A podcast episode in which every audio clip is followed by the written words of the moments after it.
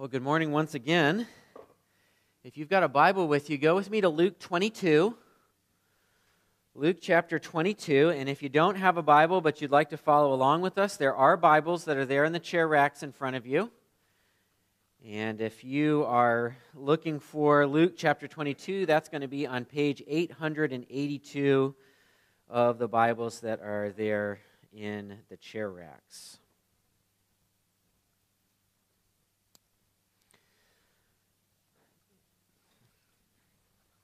Sensory memories are short term memories that we receive from uh, our five senses.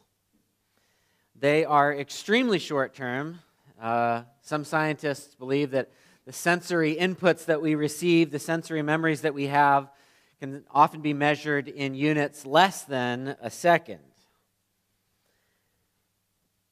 That's probably why you can open a brand new bag of chips and quickly find yourself at the bottom of that bag of chips because you think just one more. Maybe, you're, maybe you don't do that, but I certainly have. Sometimes those sensory memories get attached to something significant in our lives. So I'm thinking of something like Remember Riley in the movie Inside Out? She develops these core memories, and every time she has this significant event, this core memory is, is developed in her.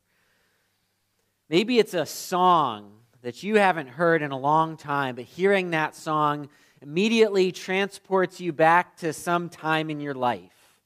Maybe it's high school, maybe it's your wedding, Maybe it's a breakup song. I don't know what it is, but when you hear that song, it just it takes you back to that moment. Maybe you catch the scent of an aftershave and it immediately reminds you of your grandfather. And of course, there are tastes that can become associated with a particular memory, whether that is a good one or a bad one. Some of us have had the experience of eating a food that we really like or eating at a restaurant that's one of our favorites and then getting food poisoning. And what often happens when you've had something that you love or eaten at a restaurant that you like and you have food poisoning, you don't ever want to eat at that restaurant again. You don't that may have been your favorite food, but your brain connects the taste of that food that you loved so much with this terrible experience of food poisoning, and so you want nothing to do with it anymore. But of course, on the flip side, there are also tastes that can transport you back in a moment to your grandmother's kitchen, right?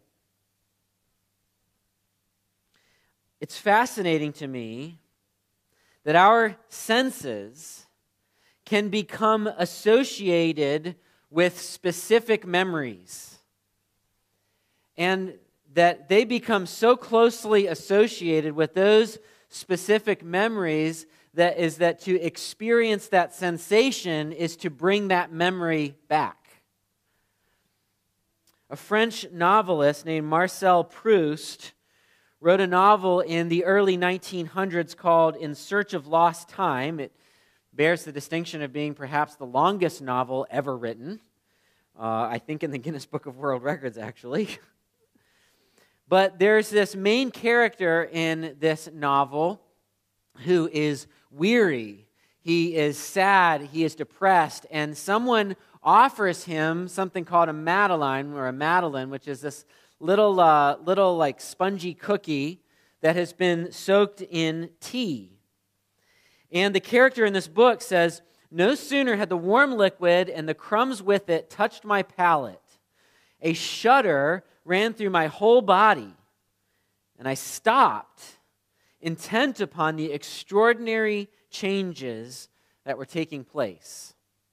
What he goes on to say in this novel is that he has this, this taste of this little cake that's been dipped in tea, and it brings back, it floods back these memories of his childhood. He remembers his aunt that had given him these cookies with her tea. He's reminded of his childhood home that he grew up in. All of a sudden, he can see the streets of the little village that he was raised in. And he says that all of these things, though they had been long forgotten, sprang into being, town and gardens alike, all from my cup of tea. You've maybe had an experience like that.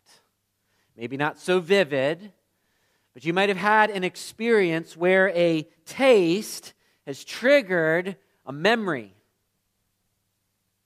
This phenomenon has, bec- has, become, has been called a, a Proustian moment or the Proust effect. Because, as I said, sometimes these sensory memories become so attached to something significant in our lives because that event is attached to a strong feeling or a strong emotion. Okay, so why am I saying all this? Okay, where, where are we going, please? I'm saying this because in just a few moments, you and I are about to taste something. And when you and I taste these things, we are joining ourselves with a group of people who, for two millennia now, have tasted the same things. We are joining ourselves to people who are not Americans, who do not live in this century, people who have a very different worldview from ours, a very different perspective, very different experiences than ours, and yet we are joining with them in taking a taste of something that Jesus commanded us to taste. And the reason Jesus wants us to taste, the reason Jesus wants you to taste these things this morning is very simple. Jesus wants you to remember. He wants that taste to trigger a memory. One of Jesus' last experiences with his disciples was a meal. This meal that he shares with his disciples is, is recorded for us in the first three books of the New Testament. Matthew, Mark, and Luke all talk about this, but I want to read from Luke's account. So if you're there, go with me. Luke 22. We're going to read verses 14 to 20 together. Verse 14, the Word of God says this When the hour came, he reclined at table, and the apostles with them. And he said to them, I have earnestly desired to eat this Passover with you before I suffer. For I tell you, I will not eat it until it is fulfilled in the kingdom of God. And he took a cup, and when he had given thanks, he said, Take this and divide it among yourselves. For I tell you that from now on I will not drink of the fruit of the vine until the kingdom of God comes. And he took bread, and when he had given thanks, he broke it and gave it to them, saying, This is my body, which is given for you. Do this in remembrance of me. And likewise, the cup after they had eaten, saying, This cup is poured out for you, is the new covenant in my blood. The Christian faith is a faith that is tangible, it is a faith that is physical. That is not to say that it is not also spiritual. If, if everything that is can, if we believe that everything that is is, is what can be tasted and touched and felt, then there's a whole dimension of existence we will completely miss. So the Bible talks about spirituality in a variety of ways, but we, the Christ, uh, as those who have embraced the Christian faith, have embraced a physical spirituality. You and I live an embodied faith that is part of the material, physical world. Ours is a faith of gardens. and arks and deserts. And stuff called hyssop. And stone tablets. And blood. And temples. It is a faith in which God becomes human, takes on a bodily existence that includes things like riding in boats, touching lepers, getting nailed to a cross. And before Jesus went to that cross, he gathered his disciples, the apostles, together for Passover, as any faithful Jew would have done. And I want you to just, in your mind's eye, try to insert yourself into that story. I want you to imagine that you are there in that room with Jesus and his disciples. It's an upper room, it's an, it's an upstairs room that you would have had to climb a flight of stairs to reach. And as you enter into that room, you see that there is a table in the center of the room, a table that is low to the ground because they would have eaten this feast reclining. And as you walk over and look at that table, you notice that there are all sorts of items on that table. There are, there are things that you can dip your food into. You can smell the smell of bread you can see and smell the wine that's been poured. The purpose of Passover was for the people of Israel to communally, that is, together as a group, remind themselves of God's deliverance from their slavery in Egypt. And Jesus uses this as an opportunity to say something radical.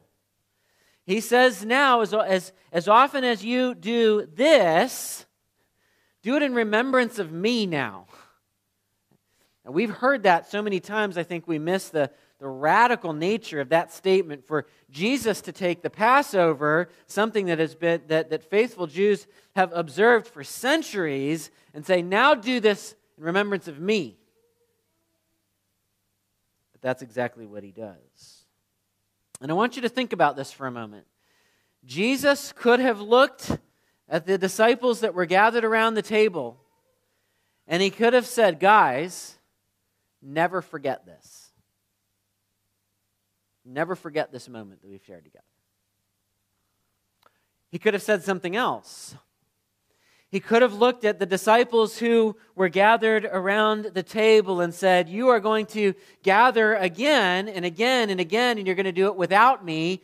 And as long as you gather without me, I want you to close your eyes and have a moment of silence for me. To remember this. He could have done that, but he doesn't. He specifically connects their remembering with their bodily senses of taste and touch and smell. When you break this bread, remember my body, which was broken for you. When you take a drink of this wine, remember the blood that was shed for you. And for the disciples, this was to be a Proustian moment far before Proust ever thought about writing anything. It was intended to be a sensory memory that would transport them back to the moment that they had shared together in this upper room before Christ went to the cross. Imagine the first time they did this after Jesus has left them. Imagine them gathering together once again and breaking bread, and passing cups around the table, and the significance that, would, that they would have felt in that. But Jesus did not intend for this sensory memory to be exclusively for the disciples who sat around that table with him that evening. The apostle Paul makes it clear in 1 Corinthians chapter 11 that we all all followers of Jesus across all cultures and across all times and local churches across history and throughout the globe to eat and drink, taste and remember. Jesus wants us. Jesus commanded us not to just simply have a moment of silence, not to have a personal thing for ourselves, but together to eat and drink, to taste and remember. So we ought to ask the question what specifically does Jesus want us to taste and remember? And I want to answer that question very simply in two ways. We're going to spend the, the majority of our time in the first answer. What does Jesus specifically want us to remember when we taste? First of all, we taste to remember what has been done. We taste to remember what has been done. Jesus institutes the regular and continual sharing of the Lord's Supper because you and I are in constant need of a taste that takes us back. You and I are in constant need of a taste that takes us back. Back to what Jesus has done.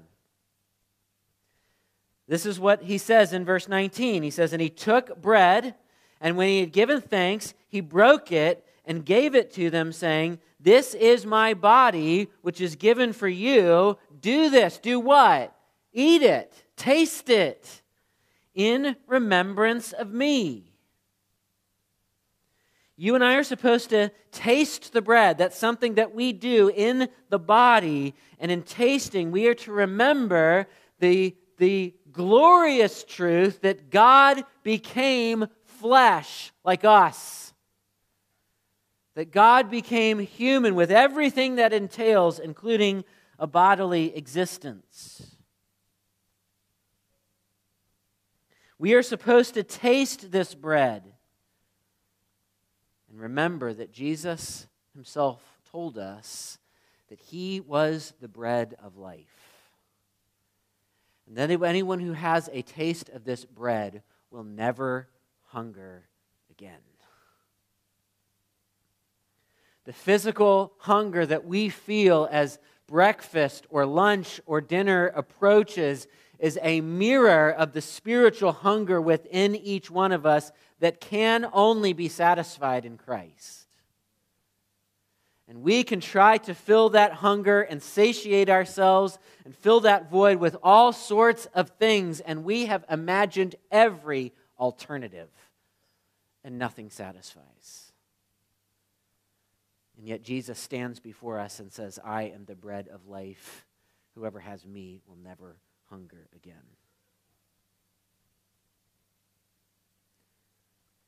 When we take this broken bread, we remember that Jesus' body was broken for us. We remember that God enters into the physical, material world that He has created, and He does not simply enter into this physical, material world, take on a body so that He can just get a feel for what it's like to be us, but so that He specifically can have that body broken. That's why He comes. And of course, the same is true of the cup. Our text says, and likewise the cup after they had eaten, saying, This cup that is poured out for you is the new covenant in my blood.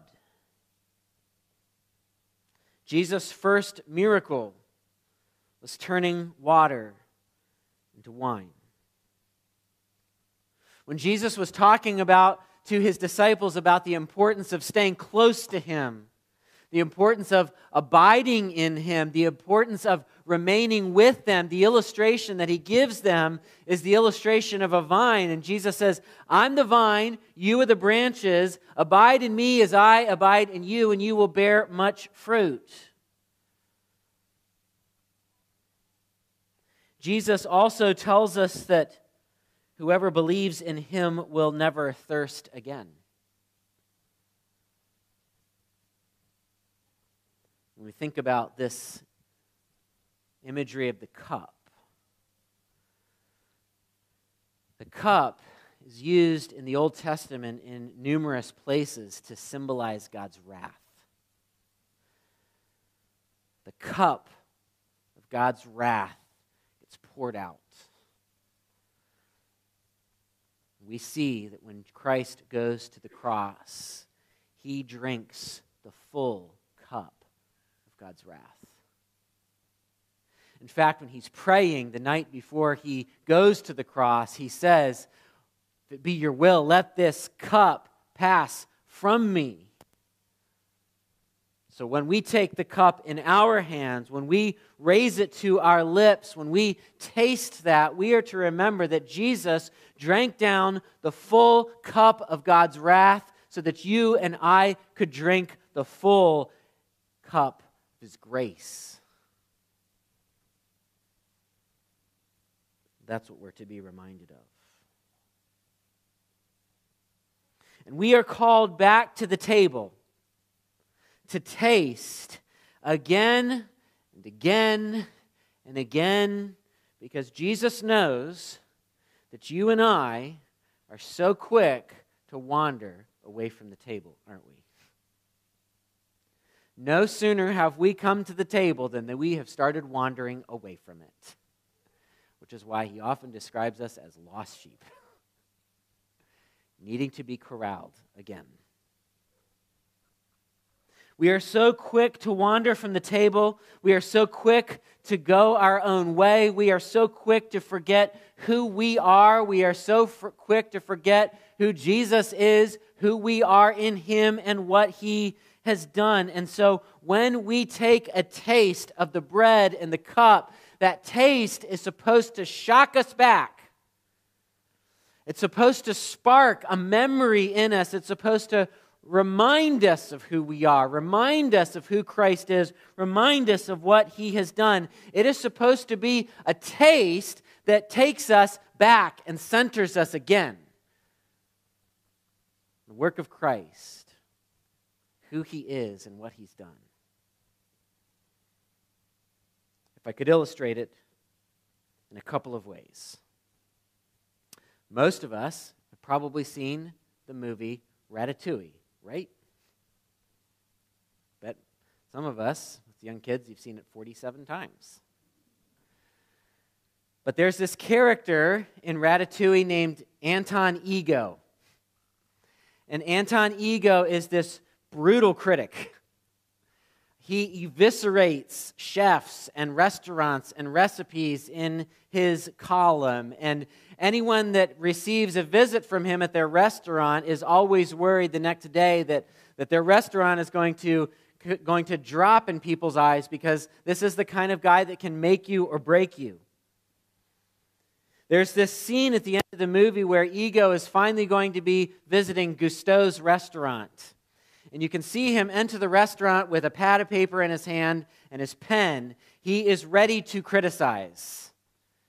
He sits down at his table and he's served a dish, and as they take the top off of it, you can see him sneer at it. It's just ratatouille. It's a conventional dish. It's made all over France by all sorts of home cooks. And he clicks his pen, ready to write. Then he takes a taste. And when he takes that taste, when he puts that first forkful in his mouth, you can see him start to flash back.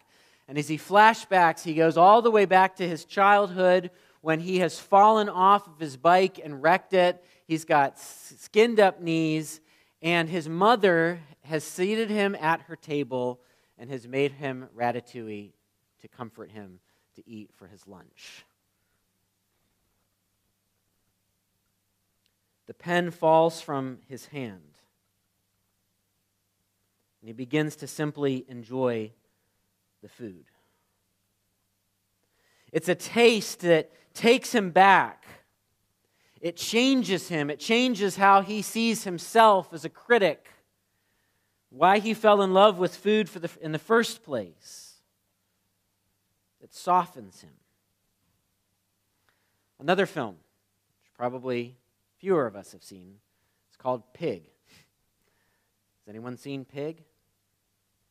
Okay, had one person in the first service, zero people, uh, zero people in the second service. I will summarize it briefly. If you're planning on watching this, many spoilers. Plug your ears. Pig is about a man by the name of Rob who is like a celebrity hotshot chef in the chef in the city of Portland. His wife dies. And in the grief of losing his wife, he shutters his restaurant. He becomes a hermit out in the wilderness of Oregon. He grows his beard out. It looks like, it looks like a mountain man. And his only companion out there is a pig, a truffle pig. And the way Rob supports himself is by using this truffle pig to find truffles in the, in the forest, and he sells them to this young man named Amir, who then sells these truffles to high end restaurants, and that's how he makes it. But one day, a group of unknown people come to his cabin, beat him up, and take his pig. And Rob is distraught about this pig, not simply because of the pig, but because of all the grief that's connected to it in his life. And he goes on this hunt where he will stop at nothing throughout this movie to get this pig back, subjecting himself to all sorts of things. Compressing a lot, but it turns out that Amir, the guy he sells these truffles to, his father is actually in the same business, and he's estranged from his father. His father is actually the one who's arranged to have this pig stolen. Refuses to give the pig back, and so everything is everything is is is culminating towards this showdown at the end. Rob sneaks into this man's house. So we think we're going to have a fight or some kind of confrontation. But it's not a fight. What he does is he cooks this man a meal. And he serves the man this meal despite his protests.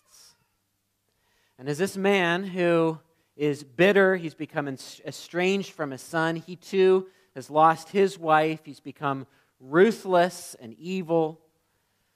As he sits down at the table, he begins to eat and he realizes that Rob has cooked him a meal that he and his wife, when they had been together, had eaten in his restaurant.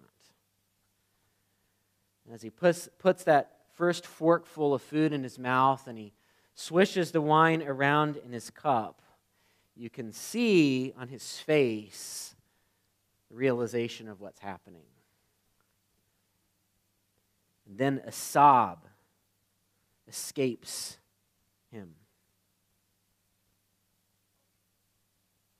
That taste, in that moment, jolts him back to a time before he was bitter. That taste jolts him back to a time before he became ruthless, before he had pushed away the people closest to him, a time before he had become swallowed up in his own grief. And I give you these two examples because I believe they illustrate the point well for us. Two people who have a taste takes them back and helps them remember something that they had forgotten. The taste, the bread, the taste of the cup are intended to do the same for us. Jesus wants for us, He wants for our senses to be engaged. He does not simply want us to have a moment of silence, He wants that taste to jolt us back because he knows that we wander from the table so quickly. You and I are so quick to forget the depths of our sinfulness. But we are also so quick to forget the lengths to which God has gone to rescue us. When we forget the work of Christ, we become discouraged. we become critical, we become bitter, we become closed off, we become estranged to ourselves, to the people around us, and to the Savior who has given his life for us. And so Jesus wants you to taste and remember what he's done for you. He wants you to taste and remember who you are. He wants you to taste and remember so that we let go of our bitterness, so that we bring Him into our grief. Friends, it's so easy for us to just go through the motions when we share the Lord's Supper together to act as if we are contractually obligated as a church because Jesus put it in writing in the New Testament that we've got to share the Lord's Supper together uh, at least once a month, get in 12 times a year to make sure we're doing it often enough. And I don't believe that we uh, do this at our church. We try to take it seriously, but oftentimes it's just this thing that gets tacked on to the edge. We got to make sure that we've got five minutes for it that can go somewhere and we totally miss the point that Jesus wants us to see it and he wants us to taste it and he wants us to savor it because there is stuff that you've got to remember because we are so prone to wander from the table. Jesus wants you to taste, and for that taste to be a shock to your system to shock you out of your complacency and the mundanity of day in and day out life and your own struggles and everything else that comprises our lives. He wants us to shock us out of that and remind us once again who He is and who we are. We're going to do that in just a moment. And I'll give some instructions for it. But I'll give you a little aside. When I when I think when I talk about these tastes, I think that these tiny little things don't do it justice. they just don't. And I know that's the way lots of us have been doing it for many years, and there's just a part of me that's like, I don't know who decided that we would do it this way, but I don't like it. Sorry, I came back from sabbatical and I'm more honest. we're talking about ways to try to figure out to do it a little differently than this, where you have more of a taste. We've left these at everyone's seat. I want to tell you who can participate in this. The Bible tells us that, that communion, the Lord's Supper, is something that is meant for Christians, for people who have been saved, people who have been born again, those who are followers of Jesus. If you're not a follower of Jesus, we're glad you're here. Very glad you're here. We want you to be here. If you don't understand what, it, what the gospel is, you don't understand what it means to be saved, then we would say, wait for this while we share it together because there's something else that we want you to do. We want you to ponder the good news of the gospel. The good news of the gospel is that the second person of the Trinity, God Himself, took on full humanity, including flesh, so that He could live and walk among us, living a perfect life, and then have His body broken for our sins. You, where you are sitting right now, can receive what Jesus has done if you will repent of your sins, let go of your bitterness and come in faith to Jesus. The Bible tells us that no one who comes to him is ever turned away. And what, what we would like you to use this time to do is to just, in silent prayer before God, consider the state of your soul before him. And there doesn't have to be lightning or fireworks or anything. You can humbly come to Jesus in faith right where you're sitting.